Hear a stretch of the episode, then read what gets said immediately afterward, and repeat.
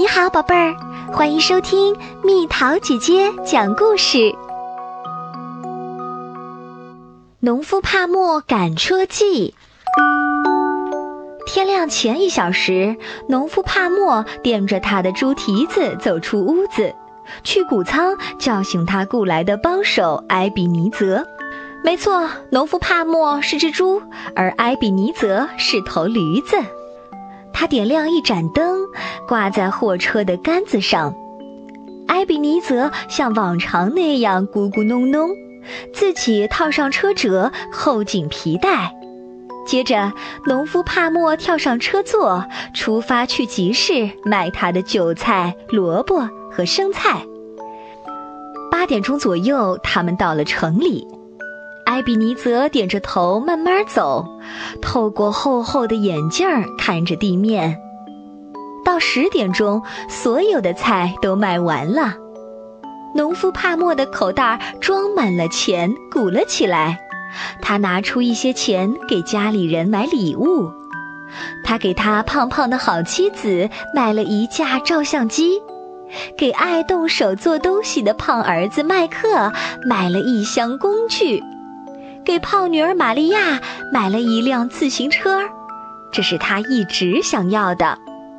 给爱音乐的小胖儿子奇克买了一只口琴，他给胖胖的自己买了一块银手表，也给容易中暑的老埃比尼泽买了一顶草帽让他戴着，好遮住晒他脑袋的太阳。埃比尼泽没有想到会有礼物。我摆摆尾巴，谢谢你了，他轻轻地说道，难为情地用他毛茸茸的胸膛拥抱了农夫帕默一下。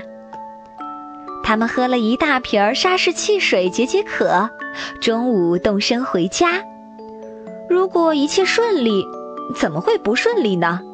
像农夫帕默答应的那样，他们应该能在3点前回到农场。这时是8月，火热的太阳光透过薄雾射下来。他们边走边聊，埃比尼则觉得下场雨会凉爽些，农夫帕默也这么想。接着他们都静下来，听虫子热得叽叽喳喳叫。农夫帕默用红布头抹着热烘烘的脑袋，想着家。他想回到他胖胖的好家人们那里，看他们收到礼物时脸上的表情。过了一会儿，路开始变得高低不平，他们走进了森林。车子摇摇摆摆，磕磕碰碰地走着，聚集的乌云给大地投下阴影，阵阵狂风把树枝吹得东摇西摆。接着他们希望的雨来了，大的像巷子那样的雨水吧嗒吧嗒地落下来，转眼间就是滂沱大雨了。路上灰尘不见了，周围全是雨水。雷声在远方隆隆作响，接着又近得吓人，轰隆隆，哗啦啦，闪电像锯齿大刀那样劈倒一棵树。埃比尼泽和农夫帕默眼看着这棵大树被劈断，向他们倒下来，直吓得目瞪口呆。他们俩可不愿意就这样送掉性命。大树还是落了下来，横倒在货车上，震得车子直抖动。可猪和驴子却出奇的没有受伤，它们被压在横七竖八的树枝树叶当中，车子陷了下去。农夫帕默看看埃比尼泽，又看看老天，问道，我可怎么回家？回到我亲爱的妻子和孩子身边去呀？驴子和老天都没吭一声，他得自己解决问题。他从树枝下，从给他儿子麦克的那箱工具里找出一把锯子和斧子。没有人会相信这件事情的，埃艾比尼泽解开他的缰绳说：“让我们来照一张相吧。”他找出给帕默太太的照相机，用黑布蒙住头，给气冲冲在砍树的猪照相。接着，他们一起又砍又锯，嘁里咔嚓，吱吱嘎嘎。几个小时以后，树被砍成了小段儿，货车又能走了。大雨已经停止，阳光照耀，天也没有凉下来。大树把车轮压到烂泥里，埃比尼泽不得不撑着老腿儿，使劲把车子拉出来。农夫帕默希望不要再耽搁，他们回家要晚了，家人会担心的。他们来到一个又陡又长的下坡道，走了一段路，车子又颠又摇，轮轴上一颗固定轮子的螺帽松了。于是轮子离开车子，高兴地自管自滚下坡。农夫帕默连忙从座位上跳下来，追了过去。哦，快停下！谢谢你了！他哇哇大叫，谢谢你，快停下吧，要不然我回不了家了，我妻子和孩子等着呢。车轮对农夫帕默的困境可没兴趣，他又跳又滚，气得要命的猪只好跟着飞奔。农夫帕默觉得奇克的口琴在口袋里跳着，就拽出来，边跑边吹，好容易吹出了一段曲子：捣烂米，米乱捣，捣烂米，扫垃圾。轮子猛地停下来，听这些奇特的声音。它发着抖，咕噜噜地转着圈儿，躺倒了。农夫帕默抓住车轮的辐条，又摇又骂，拖着它上坡，把它牢牢装回轮轴上。埃比尼泽嘴里叽叽咕咕说着轮子们的心情。这时候已经4点钟了。你觉得还能跑得快些吗，埃比尼泽？我累坏了。我知道，农夫帕默说。试一试打我几鞭子，埃比尼泽提议说，不要太轻，可也不要太重。农夫帕默把鞭子在空中重重一甩，在驴子屁股上轻轻打了一下。跑起来吧！埃比尼泽小跑起来，他的蹄子在已经干了的路上哒哒响。走了不远，埃比尼泽模糊的眼睛发现了一只乌龟，他连忙绕开，结果他的驴蹄子踩进一个洞，踉跄几步，一屁股坐在地上，痛得大叫，连宁静的山坡都发抖。怎么了？农夫帕默跳下车问道。我肯定扭伤了腿，是左后腿。埃比尼泽哭起来，扯着驴嗓子叫痛。大叫有用吗？猪不耐烦地问。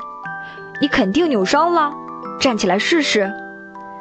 埃比尼泽试了试。我痛得站不起来。他又要大叫，但只是咕哝起来。我真不知道你怎么回家，回到担心你的妻子儿女那里去，可怜的。哦，我是这样该死的一头驴子，真是惭愧。胡说八道，农夫帕默生气地说。他总算解开埃比尼泽的套具，把他送上车子。驴子躺在那里，看着农夫帕默走到2根车把之间，把自己肥胖的肚子上扎紧套索。稀奇，真稀奇，怪哉又怪哉！埃比尼泽说着，给拉车的猪照了一张相。农夫帕默拉起车子，车轮滚动，他很快就跑起来了。埃比尼泽觉得不可思议，简直不能相信自己的近视眼儿。他喜欢做乘客，觉得以后他们应该轮流做乘客。装着埃比尼泽的车很重，过了不久，猪就不得不慢下来。车轮开始叽叽嘎嘎，没完没了地响着。6点钟左右，他们到了山楂山。农夫帕默拼命硬拉猛拽，气喘吁吁地拖着车。当他拖着车走上难走的斜坡时，他的胖腿快没力气了。侧躺着的埃比尼泽十分同情。哎呀，帕默，你干得不坏！这句鼓励话帮了忙，让农夫帕默一下子来了劲儿，正好把车拉到坡顶。他在那里休息了一会儿，看着下坡的路松了一口气，他可以毫不费力地跟着靠自己重量下坡的车子一起走了。他跳起来刚动身，可事情发生得太快太突然了。车子顶着他飞快地走，他的两条腿乱了套，他被车把抬到半空，他的脚像陀螺一样乱转。那一刻，他仿佛看到了自己的末日。埃比尼泽在旋转的空中吓得大叫，他想要去拉刹车，可来不及了。噼里啪啦，噼里啪啦，车轮在岩石上碰撞，从车子上掉下，四处滚开。埃比尼泽从车子后面翻下来，农夫帕默脸贴着地面摔下，车子从他头上飞过。驴子、猪和刚才还是车子的一堆破烂儿全都在山边，这个在东，那个在西。你还好吗？农夫帕默问道。大概要很长时间才知道我好不好，埃比尼泽说。你好吗？浑身疼，不过好像也没伤到哪儿，除了车子。他们互相看了看，摇了摇头。车子是修不好了，猪说。做这车子的不是世界上最好的造车工匠，埃比尼泽说。我们现在怎么办？农夫帕默难过地说。我想你只好背着我走了，埃比尼泽说。等一等，这自行车？那自行车正倒在一块雏菊地里。我的圣猪啊，就是它！农夫帕默说着，骑上自行车跑了几米。就用它了，行，我们走吧。他用套具皮带把那箱工具绑在车后座，把照相机和三脚架绑在埃比尼泽背上，然后他跨上自行车，用前蹄子扶住车把，等埃比尼泽爬上来，紧紧抱住他。他们两个都精疲力尽了。农夫帕默发抖的腿踩着车，他们摇摇晃晃上了路。埃比尼泽很快就靠在猪的肩膀上睡着了，打着呼噜，有一股燕麦味道。如果我能让自己疲惫的身子躺在可爱的绿地上，睡得就像我的朋友埃比尼泽那样就好了。农夫帕默想，可是想到妻子、孩子、可爱的圆脸和甜甜的小眼睛，这就给了他信心继续前进。车子摇得越来越厉害，越来越糟糕，太阳变得更红，落得更低了。太阳下山了，等在大门口的孩子们才看见一个胖子蹬着车，他后面有一个更大的胖子从山上下来。他们立刻知道那是谁，马上狂奔过去，紧紧拥抱，又是亲吻，又是问候。帕默太太一直在厨房里往外张望，也立刻赶到他们那里，又是笑又是亲，用围裙擦着她眼泪汪汪的眼睛。她的丈夫也又哭又笑。老埃比尼泽发出快活的驴叫声。外出的人安全回到家了。过了一会儿，他们坐下聊天，吃快乐的晚餐。不过老埃比尼泽得上床休息，还要在扭伤的腿上贴一块膏药。宝贝儿，想和蜜桃姐姐做朋友，就在喜马拉雅中给我发私信吧。